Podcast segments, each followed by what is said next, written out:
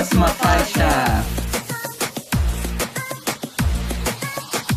Olá! Está começando mais um episódio do Próxima Faixa. Eu deste lado, Jorge Borges. Quem está por aqui hoje?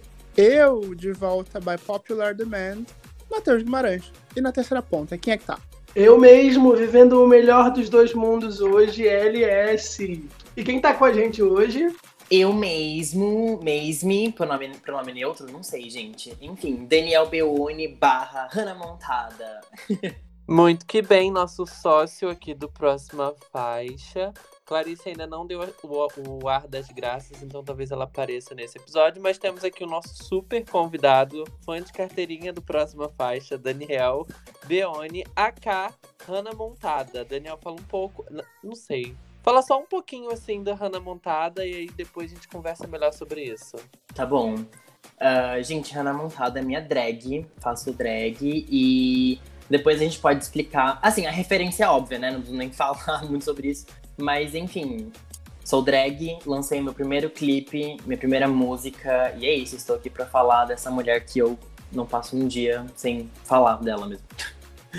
Pois é, porque o nosso tema de hoje é sobre séries musicais e vamos no ba nos basear nos 15 anos de Hannah Montana. Além de Hannah Montana, vai ter outras séries pra gente conversar também durante o nosso tema principal. Mas antes disso, quero lembrar todo mundo para seguir a gente nas redes sociais, arroba Próxima Faixa no Instagram e no Twitter, www.proximafaixa.com e ouvir a gente em todas as plataformas digitais, no Spotify, no iTunes, seguir a gente nessas plataformas também. O Matheus está de volta e hoje ele vai indicar o podcast do LGBT Podcast. Vai lá, Matheus. Vou sim, é com muito prazer que volto para indicar um podcast do nosso selo, que reúne, reúne podcasts LGBTs para consumidores LGBTs ou não. Minha indicação de hoje é um podcast que eu tô muito feliz de ter entrado para o selo é o podcast Intersexo, do Amiel Vieira. É um podcast sobre intersexualidade com informações e novidades baseadas em ensino e pesquisa. E o Amiel Vieira é incrível, eu já assisto palestras dele aqui no Rio e pela internet também. E ele explica sobre intersexualidade com uma naturalidade, com conhecimento pessoal, né? E com, com, com uma naturalidade, com uma simplicidade que é muito gostosa de se aprender. Então ouçam um podcast intersexo. Ai, gente, eu amo as dicas do Matheus. Pisou em mim com a minha dica da semana passada. Não na qualidade do podcast, mas o jeito que ele fala, né? Fala bonitinho ele. São anos de experiência, meu amor. Mas vamos lá, gente, porque hoje o programa tá longo, vai render muito. Então, antes do nosso tema principal, nós vamos falar sobre alguns lançamentos e coisas que aconteceram durante a semana. Então, bora lá? Vamos! Vamos!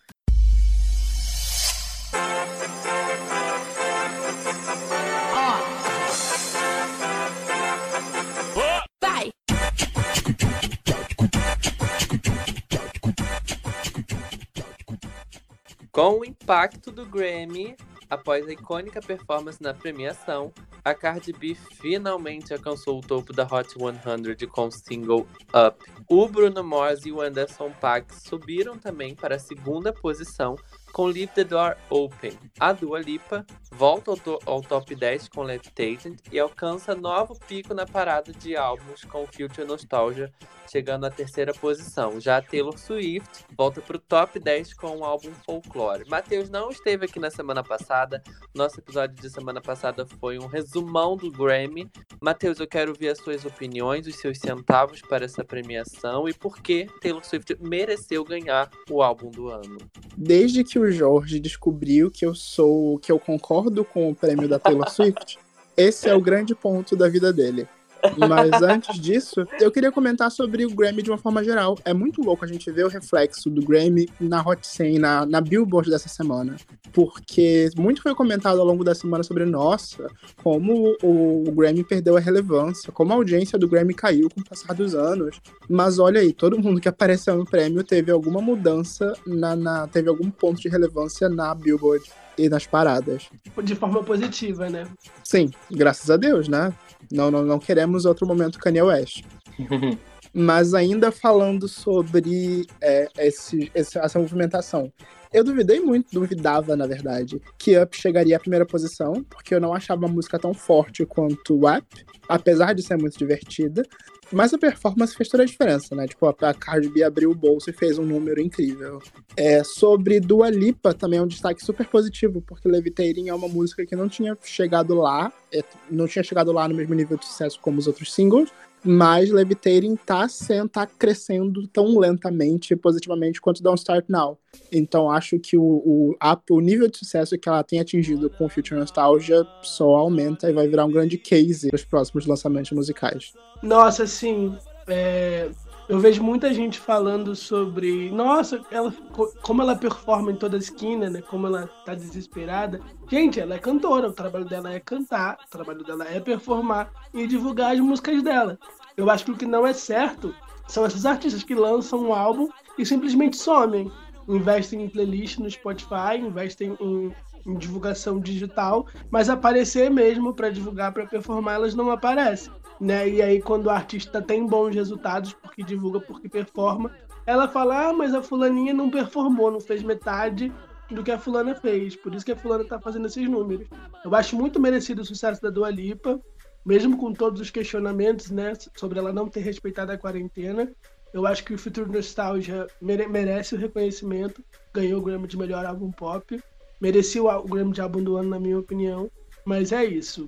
Sobre o impacto do Grammy no Hot 100, eu acho que não é de hoje que a gente está vendo que os programas de televisão e as premiações elas não têm tido audiência na televisão, mas existem diversas outras formas de assistir o prêmio, né? De assistir alguns programas. É, a internet está aí, gente. Está mais do que na hora deles pensarem em formas de streaming e não ficar derrubando os canais, não ficar é, evitando que algumas pessoas tenham acesso. É, a performance da Dua Lipa teve 11 milhões de visualizações em 24 horas. A do Bruno Mars também. Então eu acho que é um, foi um sucesso e o impacto na Hot 100 tá aí pra provar isso. Certíssimo. Então vamos falar agora de álbum, porque semana passada saiu alguns álbuns, né? Um deles foi o do Justin Bieber, uh, o sexto álbum de estúdio do Justin, o Just, e cheio de parcerias, né? Com Khalid, Chance the Rapper, Kid Leroy e um monte de gente que eu não sei falar o nome também. O que, vocês, acharam desse álbum, gente? Vocês chegaram a escutar tudo? Daniel pode dar sua opinião também. Gente, eu só queria falar que eu fui metade, assim, cancelado no, no TikTok, porque eu fiz um vídeo falando que o Justin é um novo cantor gospel. Porque se vocês forem analisar as letras das, das músicas desse álbum novo, tem umas cinco músicas que tem muitas referências bíblicas, muitas referências é, do cristianismo. Inclusive tem uma que chama Holy, que é assim, é uma música gospel. Assim, se você for ver se fosse outro cantor fazendo, enfim. E, mas eu gostei do álbum. Amei duas músicas, inclusive uma que chama Die For You, que parece muito Prisoner da Miley. Sim, gostei muito dessa também. Gostei de algumas músicas, eu acho que o álbum tem algumas. Clarice está entre nós. Olá, Clarice. Olá. Olá, estamos boa noite, estamos ouvindo. Estamos te ouvindo, estamos falando do novo álbum do Justin Bieber, Just. Como eu estava dizendo. Era pra ter me atrasado mais um pouco. Como eu estava dizendo, é, gostei de, de algumas músicas ah, mas eu, eu acho que o todo do álbum não me deixou tão confortável. Eu acho que eu me perdi um pouco no álbum. Eu acho que o álbum começa com umas baladas e termina com umas músicas mais. Passa por umas músicas mais alegrezinhas e termina com outras baladas. E eu me perdi, um interlúdio de Martin Luther King no meio. Não, não sei se fez sentido. Não, na verdade, não fez nenhum sentido para mim. Enfim, gente, eu ressalvas, assim, tem músicas interessantes. Se tivesse deletado 80% do álbum, teria um app muito bom. Ele é ótimo, adoro duas das, adoro duas das 18 músicas, é isso, basicamente. Mas, para falar a verdade, eu acho que é um bom lançamento do Justin Bieber. Ele veio da Sarah Changes, que foi bem bagunçada de maneira geral. O que se comentou muito é que ele teve muita liberdade e não soube o que fazer com essa tal liberdade. Agora, com Justice, ele vem um pouco mais preparado, com uma galera muito legal por trás dele, inclusive. É... E apesar que não é um álbum coeso, mas ele conseguiu misturar o som que é feito hoje em dia, tanto que você vê hip hop, trip hop ali, você vê uma influência de anos 80, você vê uma baladinha meio driver's license, você vê um pouquinho de tudo isso, que com pontos que se, se parecem muito com as músicas do sucesso do Purpose. É, você vê um monte de soma de coisinhas que dariam certo antes, antes com o filtro de 2021. Não, é coeso? Não, muito longe disso. Mas ainda assim, um álbumzinho ali pra você curtir o verão, fazer um videozinho de dança pro TikTok. É divertido, gente. Não, não faz mal a ninguém, não. Eu vou ser muito cancelado pelo meu comentário, mas eu acho que o Justin Bieber não tem álbuns bons. Mas ele sabe lançar músicas boas. Aí ele lança alguns singles, alguns singles dão certo, fazem sucesso. Mas quando você vai ouvir o álbum como um projeto todo, tem muita coisa que soa repetida. Eu acho que o Andrew Watt, ele tá perdendo a mão. É, acho que já é, só semana passada viralizaram umas quatro músicas que é exatamente igual a Prisoner, tem Die For You, dele. Tem uma música do Joshua Bassett. Tem uma outra música no álbum da, da Charlotte Lawrence. E ele tá usando o mesmo riff. Então alguém manda o carinha descansar, por favor. Mas é isso. O Purpose é um álbum bom, mas os singles são melhores, se destacam. E se você vai ouvir o álbum, ele soa muito mesmo. Ele soa muito mais do mesmo. E é a mesma coisa com o Boyfriend e é a mesma coisa com My World. Tem músicas que se destacam, mas parece que não tem nenhuma mensagem para passar. O Purpose é o que chega mais perto do conceito, de, de, dele tá querendo dizer alguma coisa, mas fora isso, você vai ouvir as músicas, chega um momento que parece que tá ouvindo a mesma música. Mas, gente, repito aqui o meu ponto. Não que todo álbum precisa ser um grande álbum, conceito, com, com. Nem todo álbum precisa ser o Lemonade. Pode ser um disquinho divertido com metade de música pra gente jogar fora, metade para dançar e metade pra usar nos stories conceito, usar nos stories de, de, de cenário. Sim, mas para mim a questão eu acho foi só. É...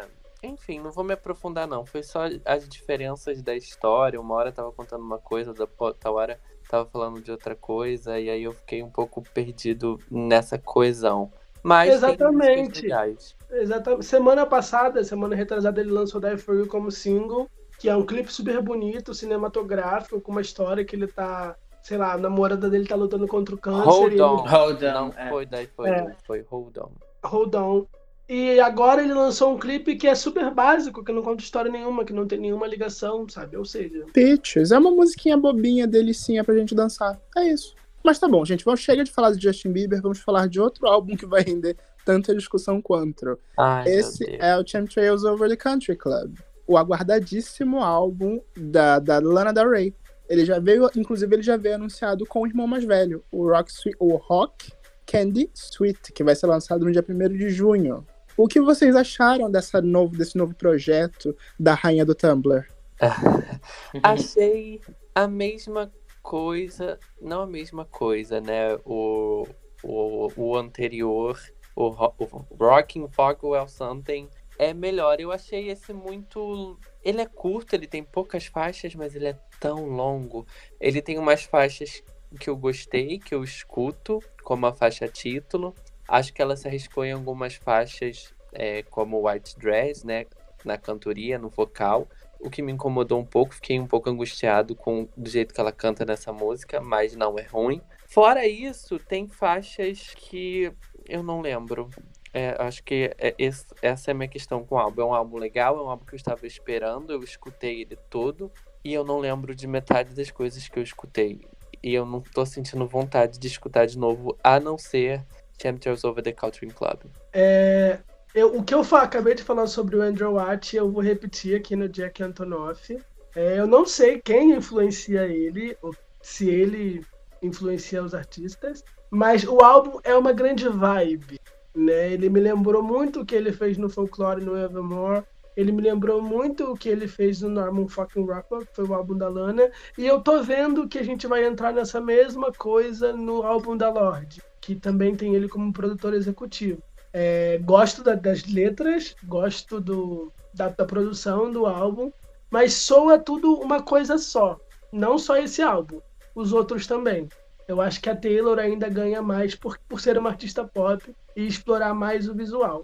Agora, a Lana Del Rey, o clipe de White Dress, foi mais um clipe. Até inventaram ali uma sobreposição de imagens, mas parece que é outro clipe gravado com a câmera do iPhone. É, Shane Trails Over the Country Club. É, não, não me desceu.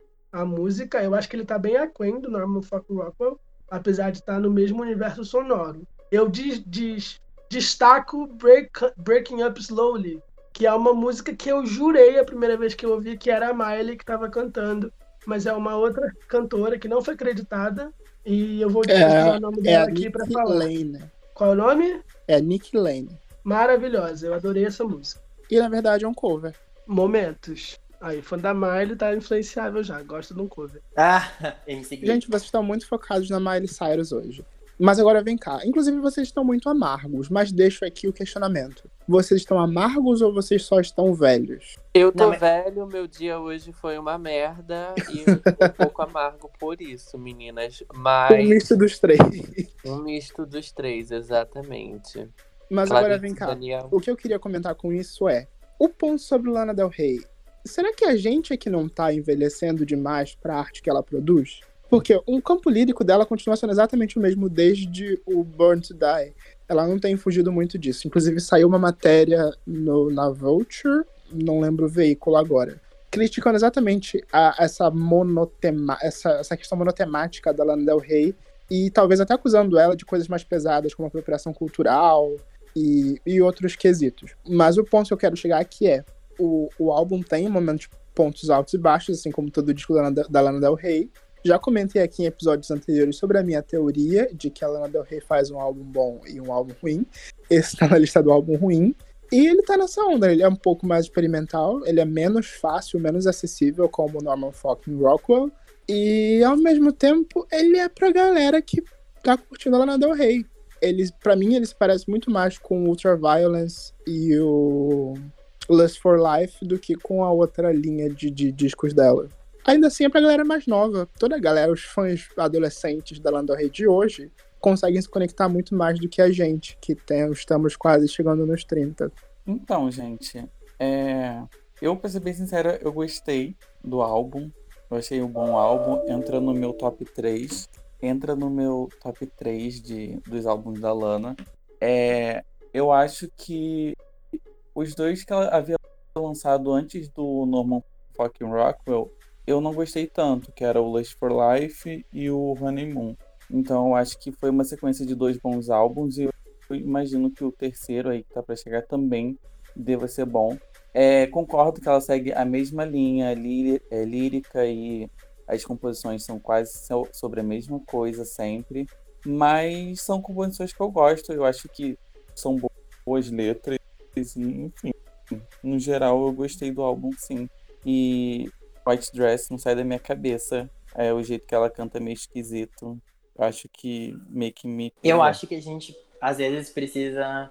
E a Lana Del Rey talvez seja a maior cantora nesse exemplo. Parar de é, querer que todo mundo fique mudando de era e de conceito diariamente, assim, sabe? Acho que a gente tá muito. A Madonna criou uma trend que arruinou o mundo pop ao mesmo tempo que fez ele ser muito maravilhoso, né? Que a gente espera que a cada álbum as artistas se reinventem e vira uma obrigação, né? Tipo, você precisa ter um look novo, uma sonoridade nova, e a Lana Del Rey tá tipo, não, eu vou ficar aqui e vocês que lidem com isso, e eu não acho isso errado, eu tô de boa.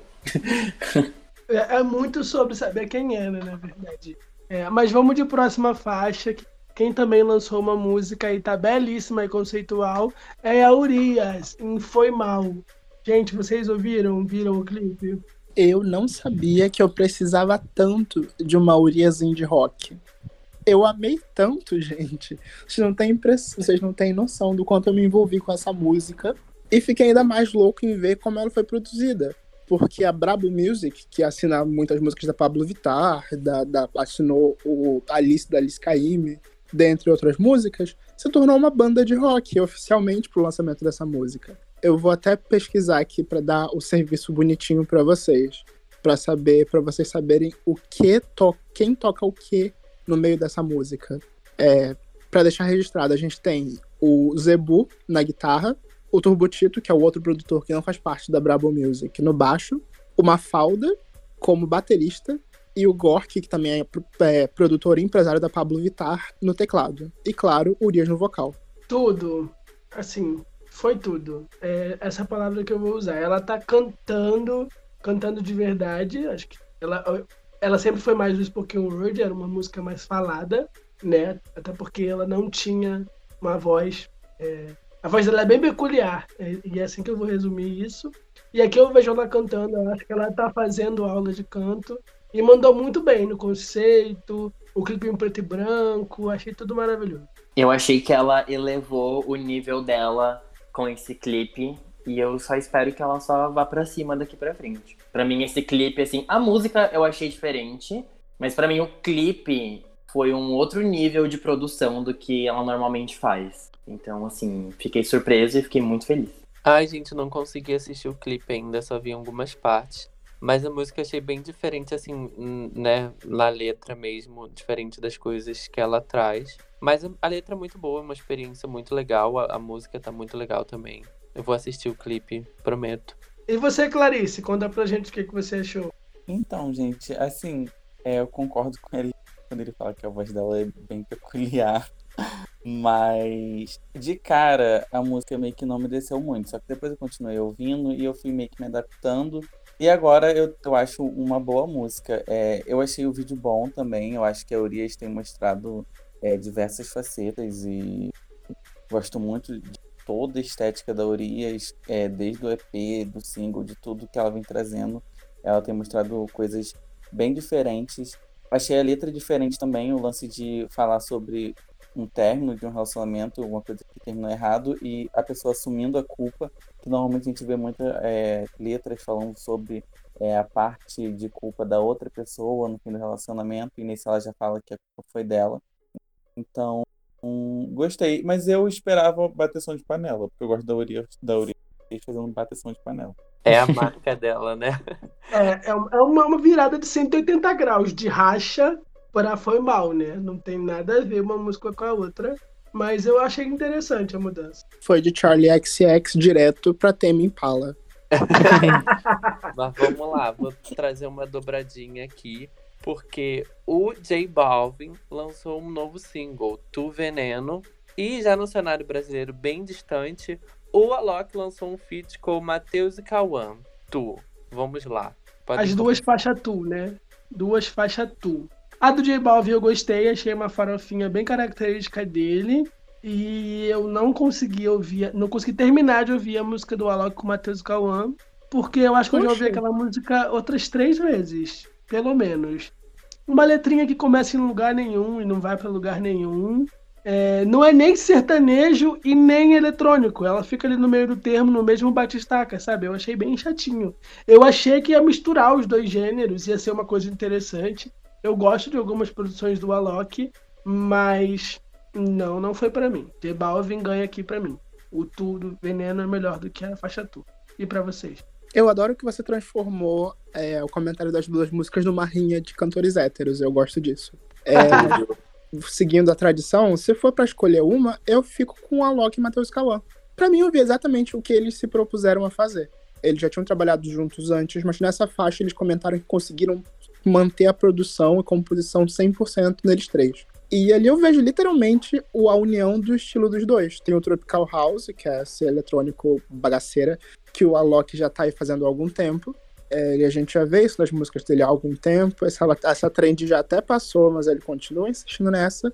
E ao mesmo tempo, pela letra, pelo, pela construção, pela estrutura da música, você vê esse sertanejo meio com inspiração em reggae que Matheus Cauã adora produzir. Se tirassem esse eletrônico do fundo e colocassem uma banda sertaneja, era uma música do Matheus Cauã. Ao mesmo tempo que se você tirar a letra, vira um batidão do Alok, que é uma mistura melhor do que essa. Mas ainda assim, J Balvin entregou uma boa música dentro do universo dele, um clipe belíssimo, que eu senti uma belíssima de uma influência da Rosalia, mas ainda fico com o Matheus Cauã. E você, Jorge Borges? Ai, gente, sinceramente eu não fico com nenhum dos dois. Eu acho. Sinceramente, Brito. É, eu assim, eu gostei da música do, do J Balvin, o clipe tá muito legal, tá uma vibe muito diferente, assim, te leva pra um lugar, a música também. Mas toda vez que ele cantava Porque Eu Sou Teu Veneno, eu lembro da Anitta e aí eu não consegui levar a sério, porque toda vez que ele cantava Eu Sou Teu Veneno, eu falava, meu Deus, Anitta. E a do outro, do Alok, eu achei ok, assim. Eu não, não, não é o que eu consumo, para falar a verdade, então eu não tenho nem parâmetro, não consumo a Loki, não consumo uma, é, o grupo lá, Matheus Kawan, né? Então eu achei ok. É, pelo que eu vejo do Alok e pelo que eu vejo do sertanejo, vai, tipo, fazer um barulhinho ali, sabe? Na cena que eles estão se propondo a fazer. Então, então é isso, gente. Próxima faixa. É, gente, vamos de Jonas Brothers, ou Nick Jonas. Porque o Nick lançou uma versão deluxe do álbum Spaceman e lançou um single Selfish, que chamou atenção por ser uma parceria com os Jonas Brothers. Vocês ouviram? Comenta aí, Daniel. Olha, vou começar pelo que importa, né, gente? Eu amei que ele fez um feat com os Jonas Brothers. Já quero feat do Zayn com Direction depois dessa. Não é mesmo? É... Eu quero o feat da Miley com Hannah Montana depois Exato. dessa. um sonho. Gente, ia ser tudo. Ai, não vou falar dela, depois a gente fala dela. Mas uh, o álbum em si, eu achei muito parecido com o que ele já faz. Dos... Vou começar de novo. O álbum em si, eu achei muito parecido com o álbum dos Jonas Brothers, o último. E daí eu fiquei me perguntando, pra que que você fez solo isso, assim? Tipo, não me pareceu uma coisa que, ai, sabe, é um outro estilo, ou as letras são diferentes. Pra mim, super poderia ser um novo álbum dos Jonas Brothers, então eu acho que o Nick Jonas tem uma necessidade de fazer projetos solos e ele precisa expressar isso de uma forma saudável para não terminar a banda de novo. É. e eu acho que o feat com Jonas Brothers foi uma confirmação de que tá tudo bem, não, não vai acabar. Mas eu achei médio. É, eu acho que o, o comeback do Jonas Brothers foi muito hype de nostalgia, sabe? Eles nunca foram muito grandes igual eles foram durante Sucker. E foi só em Sucker mesmo. É... Como eu posso dizer? Eu achei o álbum do, do Nick Jonas bem mediano. É, acho que foi uma coisa comercial, porque ele tá no, no The Voice, né, no painel do The Voice americano, e aí ele aproveitou essa exposição para lançar um trabalho solo, mas acho que seria mais interessante ter lançado com, com Jonas Brothers também. Sobre Selfies, quero um clipe, quero que seja um single oficial, porque tem muito mais chance de cham chamar atenção e chegar a algum lugar, eles três, do que o Nick sozinho. E vocês, ouviram, Matheus e Jorge? bastante de Spaceman, pra ser sincero. É, de novo, não é uma música que vai, meu Deus, entrar pra minha playlist, tô muito viciado. Mas pra ali, dentro do que o, dentro do que o Nick Jonas faz, é bem bacaninha. Sobre Selfish especificamente, eu acho que é muito uma questão contratual, gente. Esse, o LS comentou da exposição que ele vai ter dentro do The Voice. Eu acredito muito que ele já deveria ter um contrato com gravadora, prevendo X número de álbuns ele precisava lançar um álbum e ao mesmo tempo precisava mostrar que o, a reunião dos Jonas Brothers não acabou. Ao ponto que se vocês forem conferir no YouTube, a música Selfish está no canal dos Jonas Brothers e não no canal do Nick Jonas. Então, caso venha a ser trabalhada como single, ela deve ser trabalhada como um single do, dos Jonas Brothers também. Sim, é. ano passado eles lançaram um monte de single que flopou e aí o, o álbum que viria não veio. E aí o Nick foi trabalhar, porque já devia estar no contrato. E a gente tem espaço para isso. Espero que venha aí sim. Gente, eu não cheguei a escutar o álbum do Nick. Eu ouvi, acho que as duas músicas que ele lançou antes só. Tinha até criticado um pouco, né, Spaceman. Mas depois eu dei uma escutada de novo. Uh, entrei um pouco na vibe, né? Da música. Então o álbum ainda. Pra falar a verdade, o álbum nem passou no meu radar. Tipo, ah, o álbum lançou, sabe? E acho que por isso que eu acabei não escutando. Mas. Eu, assim, eu acho que ele faz um trabalho. Eu não sei se ele faz um trabalho tão original, né? Tipo, não é tão original assim. Acaba sendo muito o que ele já fez, o que o grupo já faz. E aí acaba soando o mesmo. Não sei se esse álbum é a mesma coisa, mas eu tenho essa impressão deles, no caso, né? Deles no geral. O Joey com a DNCA que lançou Cake by the Ocean, The Beat, não lembro. Foi um projeto legal, um projeto diferente, que soou diferente do que eles, do que o Jonas Brothers ou o Joe Solo e o Nick Solo fizeram. Mas de resto, eu acho que eles ainda soam a mesma coisa. É, pega esse monte de homem branco que toca violão e guitarra branca, bota dentro de uma caixa e você não sabe diferenciar quem é quem. É isso. Mas vamos lá.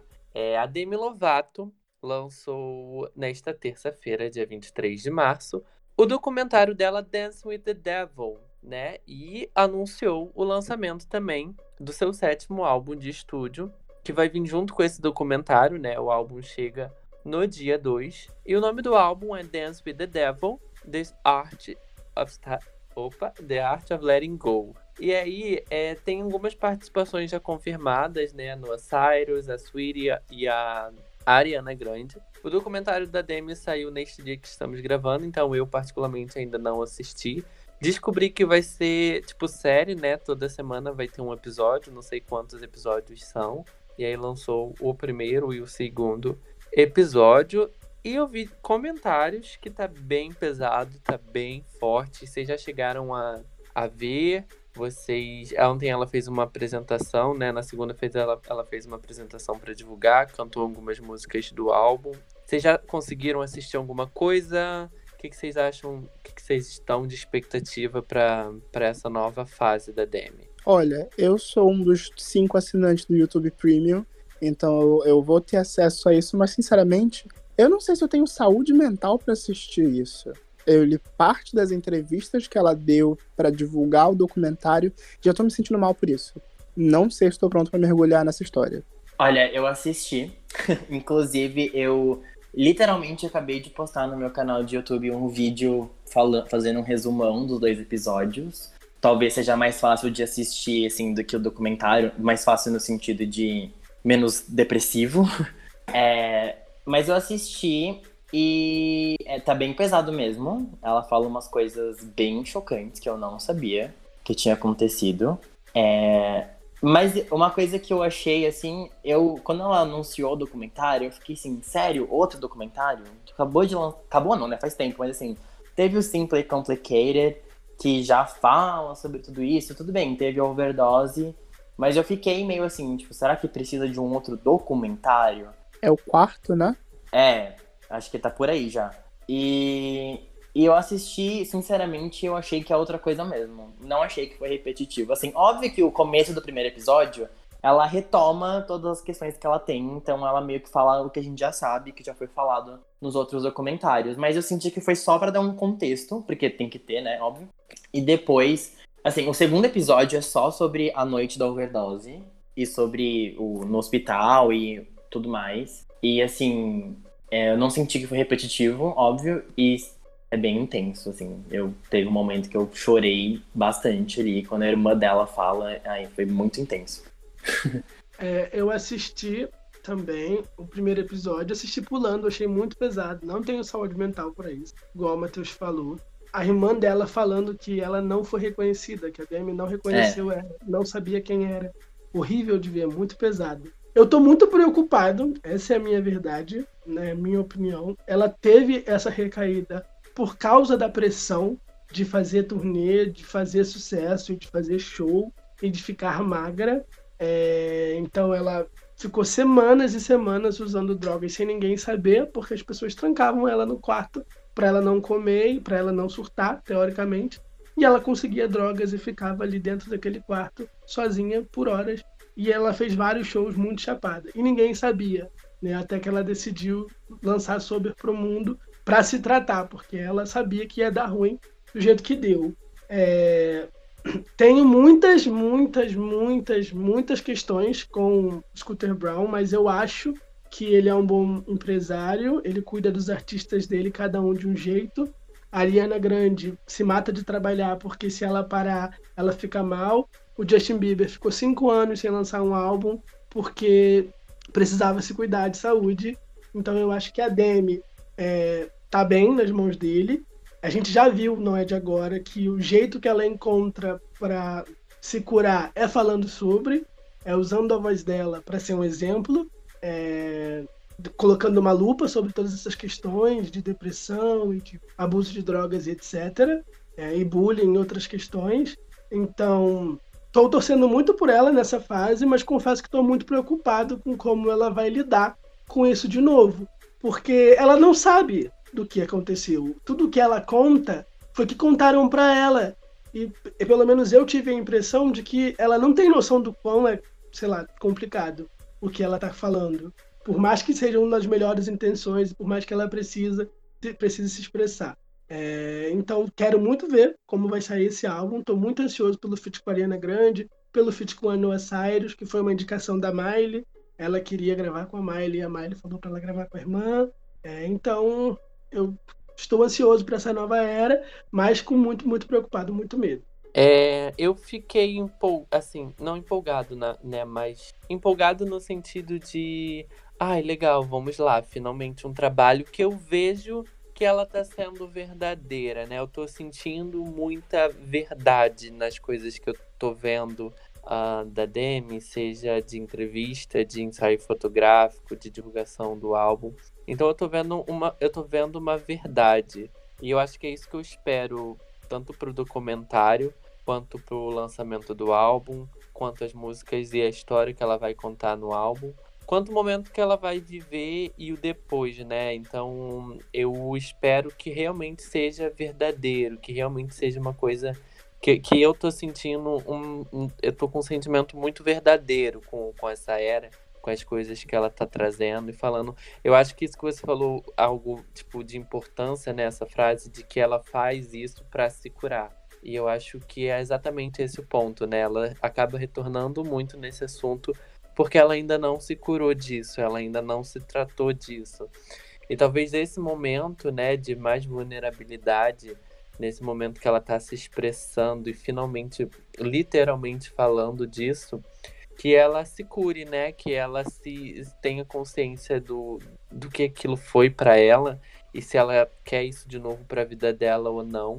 E o papel que ela tem, né, tipo, de artista, de pessoa, de mulher, de de tudo que aconteceu com ela e realmente seja um exemplo. Eu gosto muito da Demi, eu espero que seja um álbum muito bom. E, e é isso, quando eu tiver. Eu acho que vai ser um documentário bem pesado mesmo, ainda mais pro momento que a gente está vivendo. Eu acho que até tá difícil engolir também. Mas espero que dê tudo certo, né? Agora vamos falar de coisa boa, vamos falar de felicidade, de nostalgia, de infância. Vamos, o que, é que eu toco pra entrar no tema principal? Ai, Hannah Montana. Da Hannah Montada. ah, amo. Direito então, vamos de Hannah Montada. Hannah Montada.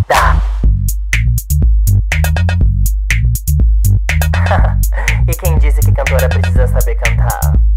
Criança viada igual a você.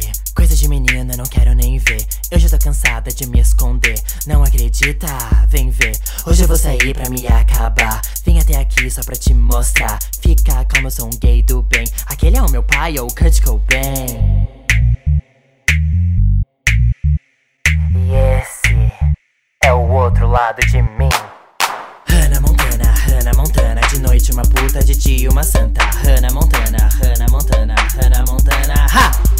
Hannah Montana, Hannah Montana De noite uma puta, de dia uma santa Gente, ela está debutando há 15 anos atrás, no dia 24 de março de 2006, era lançada a série Hannah Montana, fenômeno responsável por revelar os talentos de Miley Cyrus para o mundo. O projeto teve quatro temporadas que foram exibidas de 2006 até 2011. Um filme, um show ao vivo que foi para os cinemas, além de todo tipo de produto, de maquiagem até material escolar, se tornando, na sua terceira temporada, uma franquia de um bilhão de dólares. Hoje, a gente está aqui, como vocês já sabem, com o Daniel Beoni, a Hannah Montada, mais uma vez para falar com a gente sobre esse fenômeno. E ele tem novidade. Ele já falou um pouquinho pra gente sobre a drag dele, mas eu quero que ele fale sobre a música, sobre o single, de onde veio essa ideia toda de ser a Hannah Montana.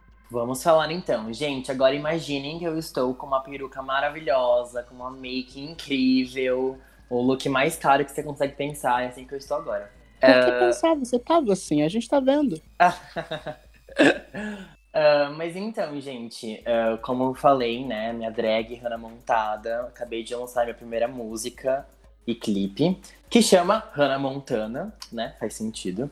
E, bom, quando eu fui pensar para fazer a primeira música, para mim fez muito sentido que fosse uma apresentação, uma espécie de apresentação da, da personagem, sabe? Então é por isso que na música eu meio que inventei uma história de que eu fui atacado pela peruca da Hannah Montana e me transformei em Hannah Montada. e a música é sobre isso. O clipe é uma pegada meio filme de terror, assim, meio anos 80. E uh, eu fiz um look igual da Hannah Montana ali, da capa do segundo álbum. E, ah, enfim, basicamente é isso, gente. Me façam perguntas. ah, eu quero muito saber quais são os seus objetivos com a Hannah Montada e dizer que eu fiquei obcecado pelo nome. Eu achei o nome de drag excelente. Amo. Nossa, esse nome eu pensei há muito tempo. Que, assim, eu comecei a me montar em 2016. Só que eu me montava meio que, tipo, em casa, de boa. Eu saí montado algumas vezes. Mas era mais uma brincadeira do que qualquer outra coisa. E, daí, e o primeiro nome que eu pensei foi Hannah Montada, assim. Pra mim, nunca nem teve outra opção, assim mesmo. É... E o meu objetivo, eu confesso que, por um lado, eu estou descobrindo ainda que assim, até alguns meses atrás eu nunca pensei em lançar música. E agora eu tenho uma música. Então, assim, eu estou meio que descobrindo, entendendo. Mas acho que no final das contas, o meu objetivo é, tipo, tá aí criando coisa, seja uma música, seja um, um vídeo falando só. Eu tenho uma ideia para um curta também, então talvez, olha aí, quem sabe sair um curta. É, o negócio é, tipo, eu vou estar tá aí criando. Óbvio que quero que dê muito certo, no sentido de quero que muitas pessoas vejam, quero que. É... Ah, vamos, vamos falar o nome, né? Assim, quero que tenha muitas visualizações, quero que tenha muitos seguidores, porque, é, querendo ou não, às vezes é meio estranho quando a gente se esforça para fazer alguma coisa por muito tempo e acaba não tendo um retorno, a gente começa a se questionar. Capitalismo destruindo nossas vidas todos os dias, né? Mas Enfim. Enfim. Eu acho que o negócio é isso. Espero que vocês, vocês que estão ouvindo, não a galera aqui do podcast, espero que vocês ouçam a música, vejam o clipe e falem para mim o que vocês acharam, gente. Eu gosto de feedback. Seja comentando, seja mandando mensagem no meu Instagram. Tanto faz. Me fala o que você achou, bom ou ruim. Olha, eu como fã, como, como seguidor, como ouvinte agora do seu, da sua música, eu digo que eu quero conhecer mais de Hannah Montada. Então, quero vídeo no YouTube, quero mais música, quero mais. Esse é o ponto. Ah, eu concordo. Eu achei divertidíssimo. Eu gostei muito da vibe do clipe. E as recriações, né, das roupas e tal, foi muito criativo. Ah, eu amei, gente. Obrigado. E com certeza vem mais. Já estou escrevendo a segunda música. Não tem a ver com a Hannah Montana, a segunda música, mas vem aí. Eita. Já que você puxou a perninha, deixa eu puxar o resto do corpo Eita. dessa inspiração. Deixa eu puxar a peruca dessa inspiração. Hannah Montana em 2006. Vocês foram pegos nesse primeiro, minu nesse primeiro minuto? Pela série ou pela música? Uh, eu fui, porque eu fiquei. Eu entrei na, no mundinho Disney, assim, né, Disney Channel, no caso, uh, por conta de High School Musical. Assim, é, quando estreou High School Musical, foi o momento que eu fiquei, tipo, quero assistir esse canal o dia inteiro. E foi na mesma época que estreou Hannah Montana, né? Um pouquinho depois. Então eu peguei sem querer, sem, sem, enfim, sem querer mesmo, eu peguei a estreia da Hannah Montana. E no primeiro segundo que eu entendi que ela usava uma peruca, eu, assim, naquela época eu já queria ser drag sem saber, porque eu tinha 10 anos. Mas na, no momento que eu falei, meu Deus, ela coloca uma peruca e ela vira uma pessoa famosa, é isso que eu quero da minha vida. Então, assim, eu fui muito pego de primeira, assim. É, eu não fui pego de primeira, mas eu tô questionando toda a minha existência essa semana. Porque eu já falei aqui no, no programa que eu não sou fã da Hannah Montana. Eu gosto da Miley. Eu achava a Hannah Montana muito, muito voltada para garotas, muito delicadinha. E quando a Miley lançou o álbum dela em 2007, ela veio com uma pegada mais rock, com o Star da. Era uma outra coisa, né? completamente diferente da Hannah Montana. Mas agora, com a possibilidade de um comeback da Hannah Montana e da série comemorando 15 anos e todo mundo fazendo throwbacks e lembrando, eu tô muito, gente, eu amo essa persona, o que, que eu faço da minha vida? eu fiquei maratonando Hannah Montana hoje e ontem, assim, igual um doente, eu tô muito preocupado comigo, é isso. Eu não lembro se chegou aqui igual chegou com RBD, né, que chegou um tempo depois. Então eu não lembro se foi mútuo, né? Tipo, estreou lá, estreou aqui. A série estreou nos Estados Unidos no dia 24 de março de 2006. O episódio piloto estreou aqui no Brasil em maio e a série mesmo estreou no Brasil em junho, com 15 episódios que ficavam repetindo. Ah, tá. é, eu lembro de acompanhar, assim, desde o do início, né? Mas eu não lembro se eu cheguei a acompanhar desde o início em 2006 ou 2007. Mas eu lembro que eu vi a, a primeira temporada toda, eu vi a segunda e tal. Então eu acompanhava a série, né? Eu não era tipo, ai meu Deus, eu preciso ver Hannah Montana. Mas era tipo assim, ai, esse horário da Hannah Montana, depois da Zack Code, depois da não sei o que, depois da não sei o que lá. Vou assistir os quatro. E era sempre na hora do almoço, então não era algo tipo, meu Deus, eu preciso ver Hannah Montana. Tipo, ai, vai dar Hannah Montana, depois vai dar Zack Code, depois vai dar não sei o que. Ah.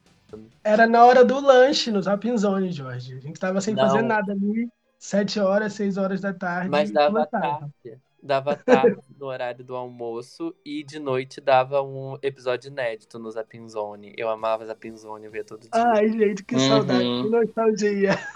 Mas vem cá, um ponto que eu queria levantar é o impacto de Hannah Montana na música especificamente. Quando a gente vai levantar em dados, a gente vê que a Hannah Montana é talvez uma artista maior do que a Miley Cyrus.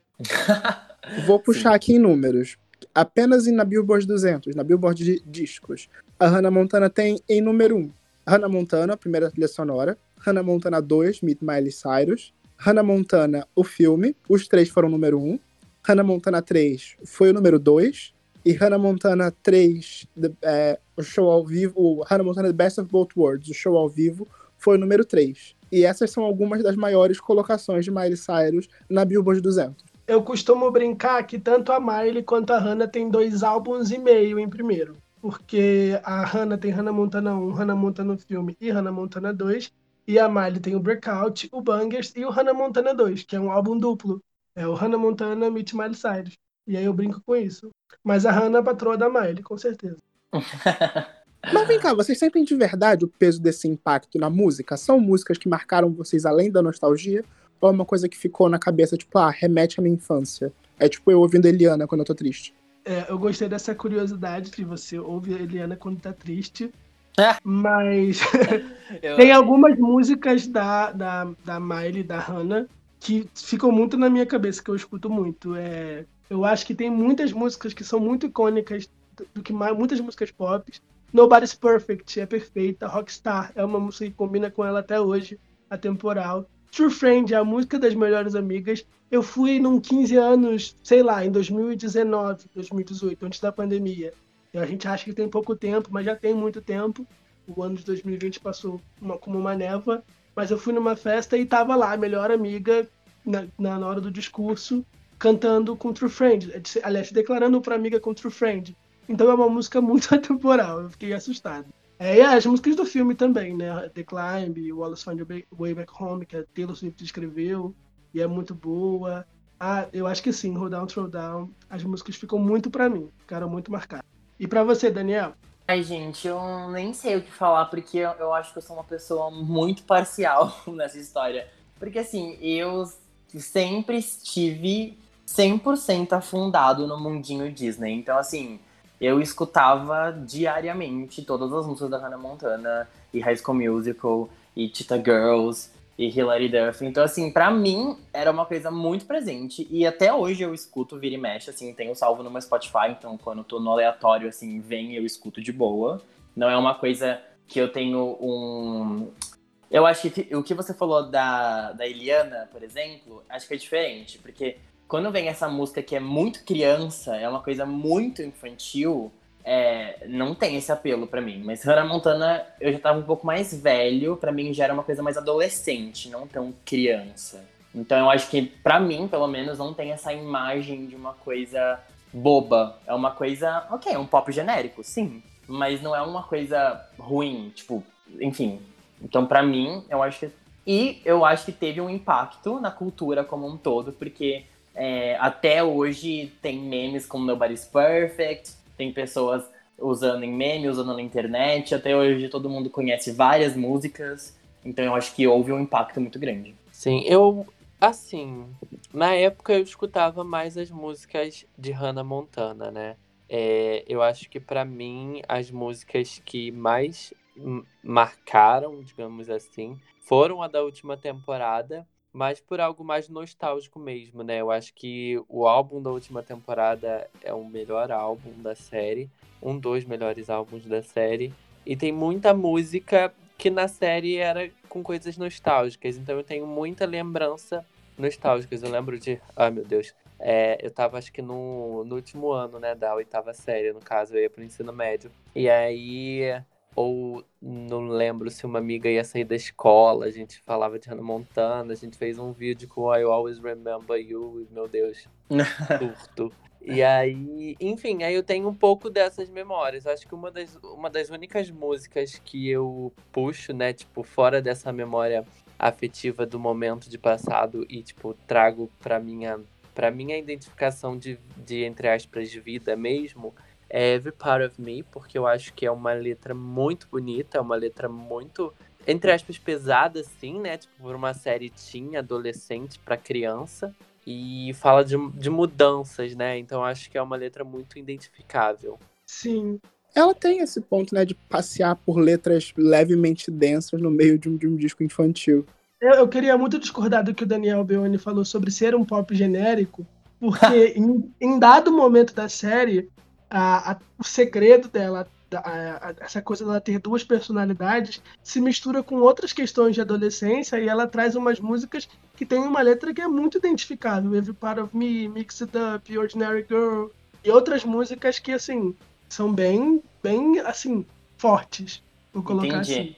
Não, eu concordo, mas é que eu, eu acho que eu me expressei errado. Eu, quando eu disse pop genérico, eu disse mais no sentido da, do estilo musical é, estilo da batida, enfim, do que das letras. Hannah, principalmente o terceiro álbum, né, Hannah Montana 3, eu acho que tem letras que são mais profundas, são letras que até hoje qualquer um vai se identificar, mesmo He Could Be The One, que não é uma música triste, é, porque todas as outras que foram citadas são músicas mais tristes, né, Every Part of Me, Mixed Up, Don't Wanna Be Torn, mas mesmo He Could Be The One é uma música que é, fala sobre amor, só que eu acho que é uma forma mais madura já de falar.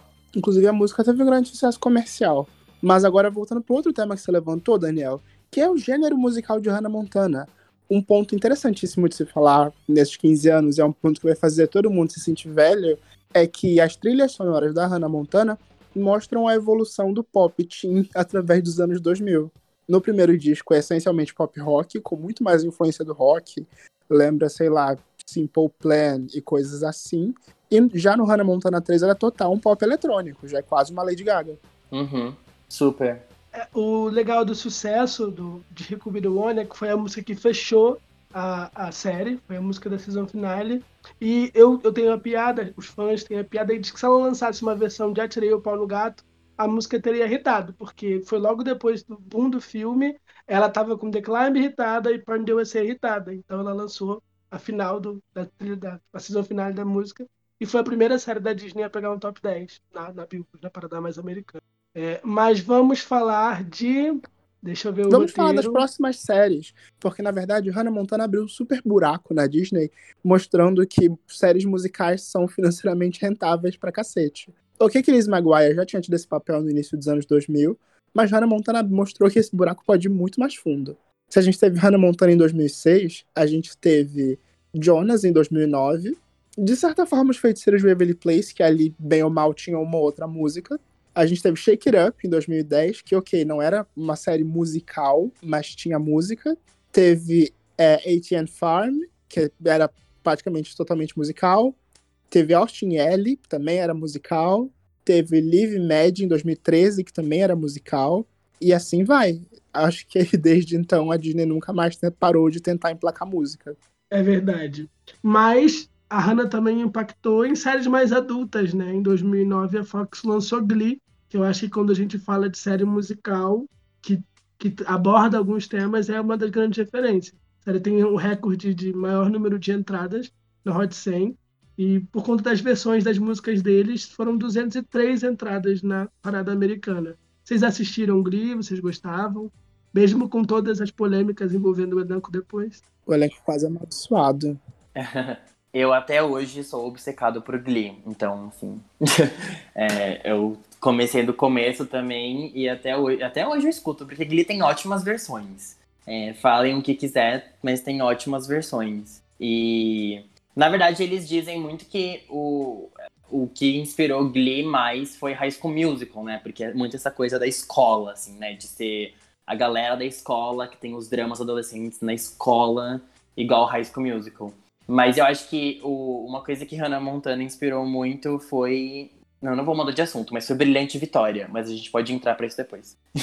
É, eu acho que é, foi uma inspiração temática em High School Musical, mas que só aconteceu por causa do sucesso comercial de Hannah Montana, ali Hum, depois de 2008, 2009. Se Hannah Montana não tivesse feito sucesso, eles iam ter pensado em alguma coisa assim para o cinema, que foi o, o High School Musical, né? Foi um filme de televisão que fez muito sucesso e acabou indo para o cinema. Uhum. É o poder do dinheiro, né, meus amigos? O capitalismo venceu de novo. Demais. Mas o Glee tem ótimas versões, sim. Eu acompanhei Glee, acho que só as duas primeiras temporadas, a segunda muito mal, assim. E aí começou a vir muitas polêmicas, veio a morte do. Esqueci o nome do menino, do Corey. Corey. Do Corey, e aí um monte de coisa, e bastidores da Leia, enfim. É, mas tem, tem versões muito boas. Eu acho que o Glee hoje estaria fazendo muito sucesso também, ainda, né? Com muitas músicas para versões e tal. Eu sinto um pouquinho de falta dessas séries, assim, dessas coisas musicais. Eu acho que o Glee, eu sinto ainda um pouco de falta. Eu acho que se tivesse seguido a premissa original do Ryan Murphy, de ser uma série tipo Malhação, que ia trocando o elenco, teria funcionado por bastante tempo, né? Porque essa era a vontade dele. Se vai se formar, beijo, tchau. Mas o ego de alguns artistas que queriam continuar na série, que não aceitavam a série continuar sem eles, e criando coisas totalmente nada a ver com a história principal, que podia render várias outras coisas mas foi para um núcleo em Nova York querendo mostrar como estava a vida da fulana para fulana continuar na série e aí acho que as pessoas foram acabando parando de ver porque não era mais a mesma coisa sabe não era Olha, mais o Glee Club Mas eu não, eu não sei se eu concordo com isso, porque é, no sentido de, óbvio que podia durar mais. Só que assim, primeiro, os, os personagens novos são péssimos. É um pior do que o outro ali, tipo, não tem um personagem novo que eu acho interessante. E porque eu lembro que na época ah, eu era muito fã, a minha melhor amiga era assim, obcecada, então ela fazia parte do fandom, assim, sabe? Ela era clique, então ela sabia de tudo que tava acontecendo. E, e nin- ninguém se importava com o núcleo da escola, assim, da, da quarta temporada pra frente, só pra vocês terem uma ideia. Tinha alguns canais no YouTube de fãs que eles reeditavam todos os episódios, tirando tudo que acontecia na escola e só mantendo Nova York. Então, assim, é, a galera tava realmente cagando pro, pros, pros personagens novos e só querendo focar na Rachel e no Kurt. é porque tem um apego com os personagens se Sim. a Rachel tivesse saído e o Kurt tivesse saído e a gente tivesse espaço para ver as histórias que estavam acontecendo na escola talvez as pessoas tivessem se identificado e gostado dos personagens novos. Mas elas ainda estavam apegadas aos personagens antigos que ainda estavam ali, sem fazer parte do núcleo principal, sabe? Se eles tivessem saído antes, a série tinha acabado antes, junto com eles com a saída deles. Essa é a verdade. Porque ninguém queria saber da nova galera. Eu também. Mas. Ai, mas vamos falar de outra série agora. Vamos falar de Brilhante Vitória. É uma série da Nickelodeon, né, que foi lançada em 2010, inspirada aí nesse boom de séries musicais, no, no retorno comercial que estava dando. Apresentou os talentos da Vitória Justiça, Grande, o fenômeno, Elizabeth Gillies e o Leon Thomas III, que faz um trabalho muito bom no RB. Gente tem atenção para esse menino. A série conta a história de um grupo de talentos que frequenta Hollywood Arts, uma escola de música, e esse é o enredo da série. Vocês assistiam, vocês gostavam, pegou vocês igual Hannah Montana, igual High School Musical, igual Glee, ou vocês já estavam em outro momento? Eu já estava em outro momento quando saiu Hannah Montana, né? Porque. É, mas o, o que eu me impressionou, o que me pegava em, em Brilhante Vitória é que foi um grande, uma grande tentativa que não exatamente deu certo. Eu sinto que tinha músicas boas, mas falhava na série, tinha personalidades boas, mas falhava no roteiro. Sempre tinha um pontinho que não estava lá. Vocês também tinham essa sensação?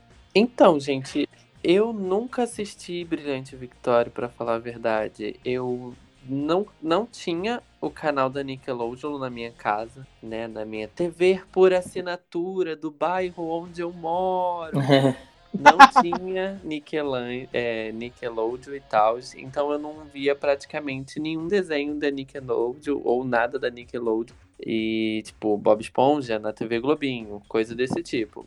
E não passava em outros canais, né? Em canais de TV aberta. Então eu nunca assisti Brilhante Victória. E quando eu tive Nickelodeon, é, já estava acabando a série, ou já tinha acabado. E aí eu nunca me interessei em ver a série, ou procurar saber da série, ou conhecer. A mesma coisa com a Carly. Eu nunca vi a iCarly assim, só fui ver a, a iCarly anos depois, quando a Globo passava, porque eu não tinha esse canal.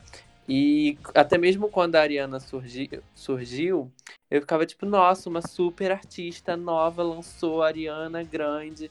E aí não, tipo, a galera já conhecia a Ariana Grande de longas datas, porque viam Victoria. E eu não, não fazia ideia do que, que era essa série. Então, assim, não acompanhei, não sabia nem que era uma série musical. Sabia que se passava numa escola de arte, mas não sabia nem que eles tinham lançado música. Que vergonha.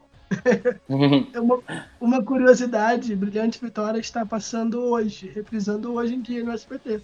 Hoje eu tava vendo televisão lá, meu pai tava vendo alguma coisa no SBT, saiu e deixou a televisão ligada, e eu fui ver, tava passando Brilhante Vitória, e depois passou Sai Cat, e eu fiquei, gente, 2021.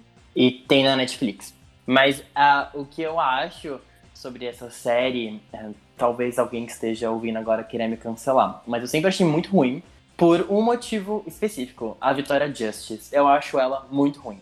Em todos os sentidos. Eu acho ela uma péssima atriz e eu acho ela uma péssima cantora. Assim, não é, não é nem péssima no sentido de não ter, não cantar bem. É no sentido de, assim, eu acho ela tão desinteressante. Assim, eu acho ela muito sensal. E eu lembro que quando saiu, eu já era mais velho. E assim, né, eu, a minha vida é basicamente baseada na Miley. Então, assim, eu tava no Can Be Tamed já, sabe? Eu já tava num outro momento da minha vida. E e eu, tipo, assisti, eu fiquei assim, ai, gente, que menina sem graça, assim, sabe? Tipo, e as, as músicas eu achava muito sem nada também.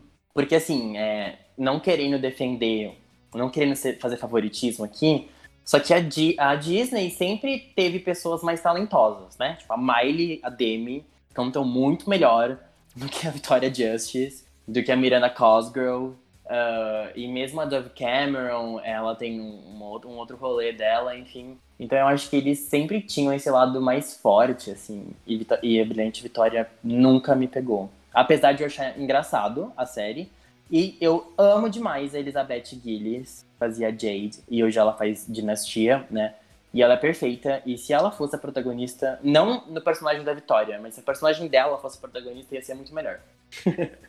Eu acho que Soy Cat, né, prova a sua teoria.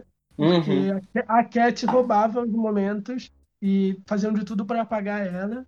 Mas ela aparecia 5 segundos e mega roubava. E as músicas que ela cantou com a Vitória Just fizeram muito mais sucesso do que a trilha sonora da série e as músicas da Vitória Just. E eu gostei muito que o Destino fez o seu trabalho.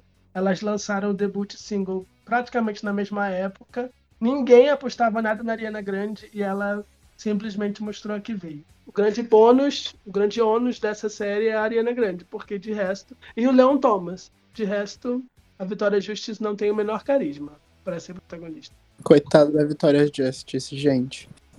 Ela era uma boa atriz, na verdade. Não, não, não se sobressaiu como cantora, mas como atriz ela até dava conta. Ela não tinha carisma. Ela é, parece muito, não. ela parece muito aquela menina do, do Diários do Vampiro. Ah, a Lina do Ela parece demais e o personagem da menina do Diários do Vampiro era completamente sensal. Quando ela virava não fala mal da Lina, não. Quando ela virava outra personagem era mais legal.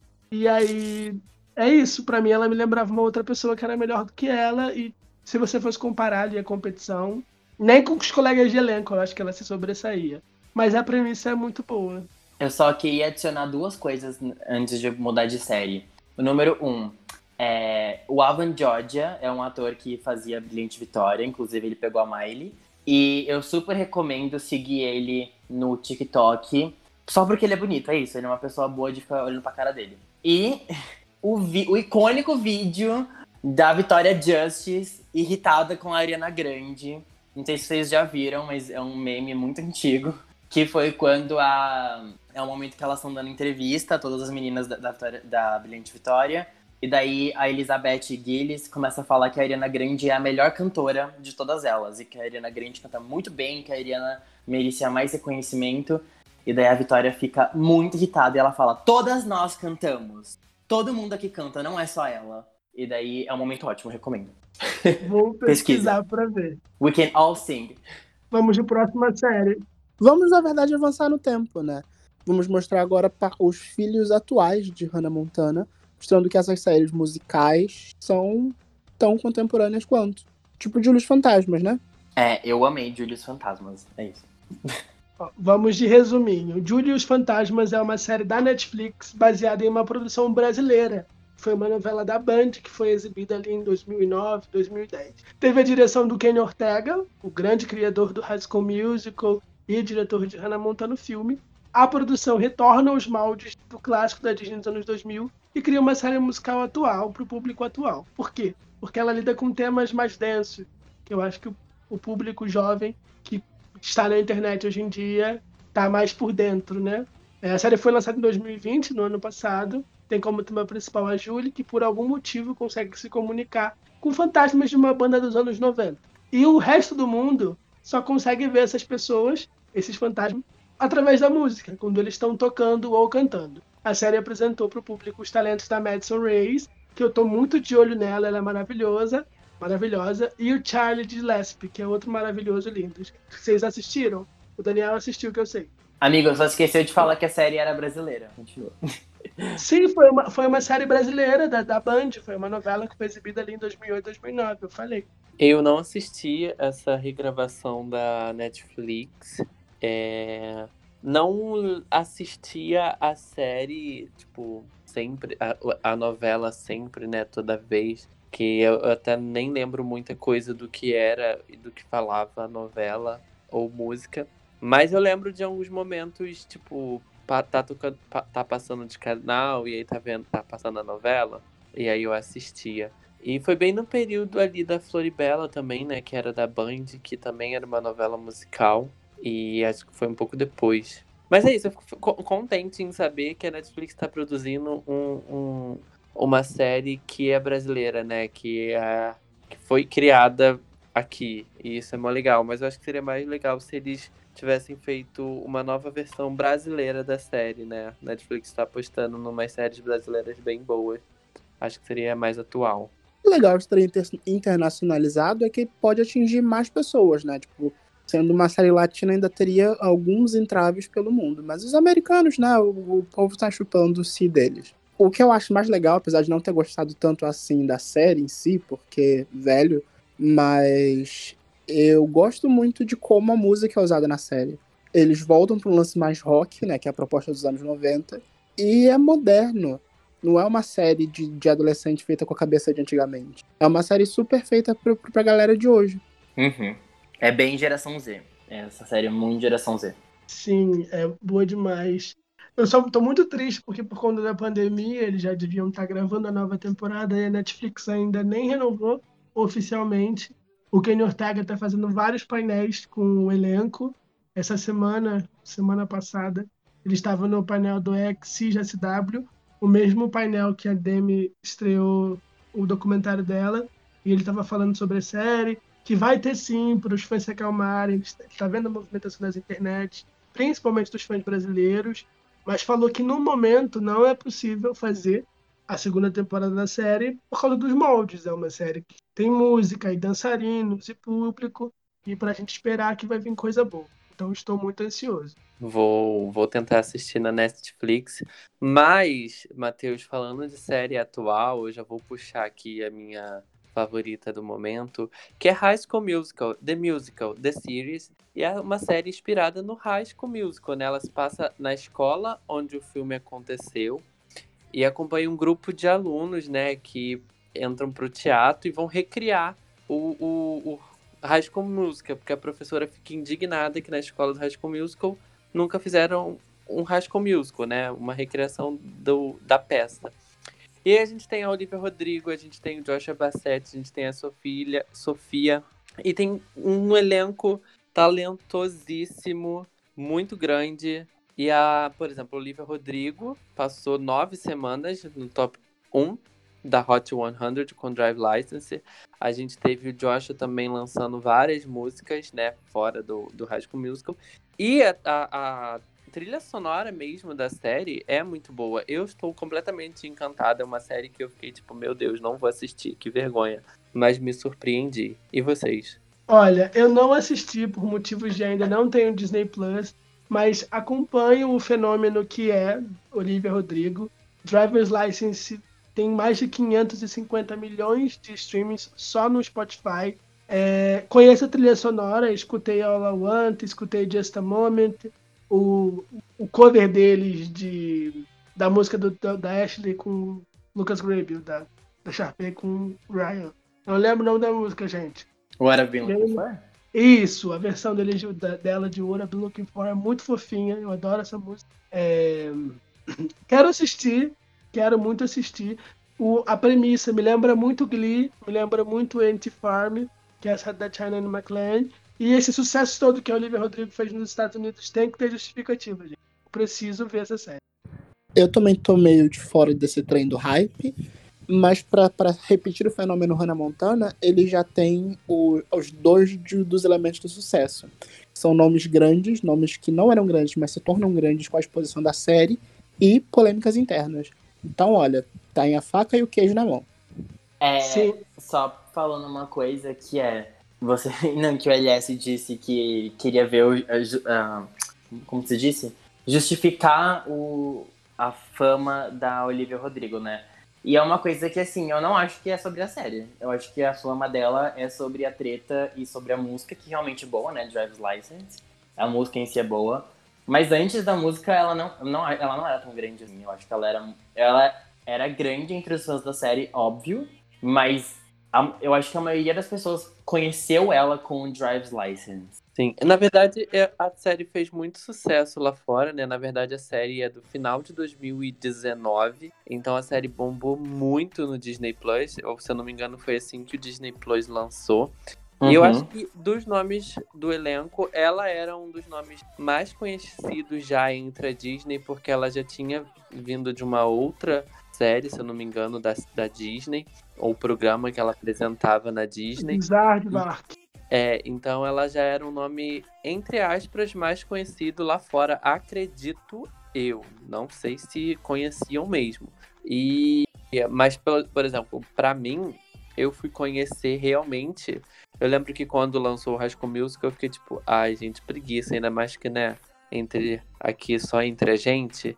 Eu ainda não tem Disney Plus no Brasil, vou ter que ver por outro lugar. E aí eu fiquei com preguiça de fazer isso. Aí quando lançou o Disney Plus, eu também não vi a série. Ela lançou a música e começaram a falar de School Musical. Todo mundo à minha volta só tava falando de School Musical, vendo School Musical. Eu fiquei tipo, meu Deus, eu estou de saco cheio, vou assistir essa série. E a série é bem legalzinha, curta, muito rápida. Esse é o ranço do Disney Plus, é tudo muito rápido as séries. E tem músicas muito boas, as versões estão maravilhosas. Eu estou completamente apaixonado por essa versão de novo. Não imaginei que iria me apaixonar por High Musical de novo. E é isso, gente. Eu acho que eles estão entregando tudo. Eu acho que a Disney finalmente, depois de muito. Eu acho que depois de Hannah Montana, né? Depois de Hannah Montana, que eu digo o ciclo de séries que veio antes e depois de Hannah Montana, né? A gente teve é, algumas séries no período de Hannah Montana, a gente teve algumas séries com ex-acts cantoras da Demi Selena, até mesmo a Zendaya pegou ali o finalzinho dessa era com Shake It Off, Shake It Out, na verdade.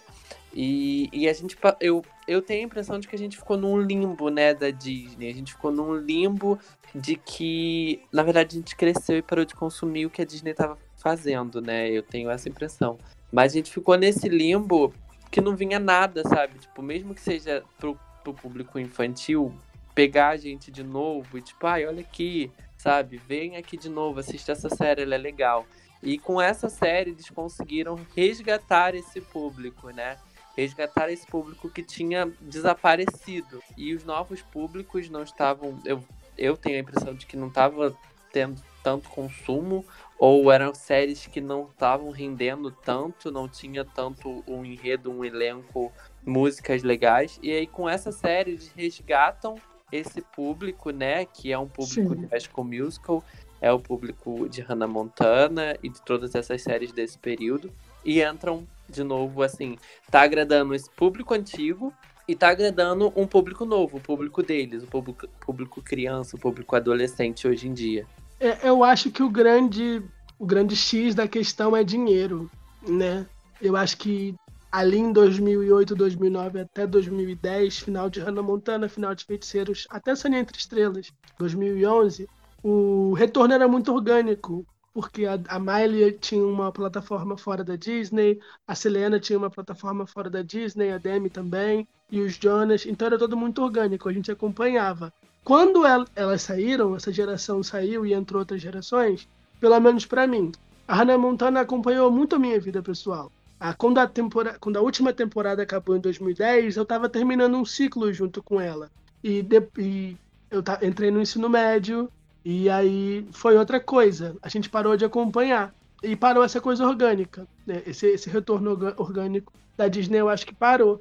E aí agora, com o lançamento do Disney Plus, e isso já vem sido bem pensado há algum tempo, ali com Descendentes, eles foram investindo dinheiro, e agora com o lançamento do Disney Plus, eles devem estar investindo dinheiro para conseguir conquistar esse público, até a hora que eles não vão precisar investir. Acho que a Olivia Rodrigo tá dando um, vai dar um alcance orgânico muito bom para eles, fora outras coisas que tem na, na plataforma.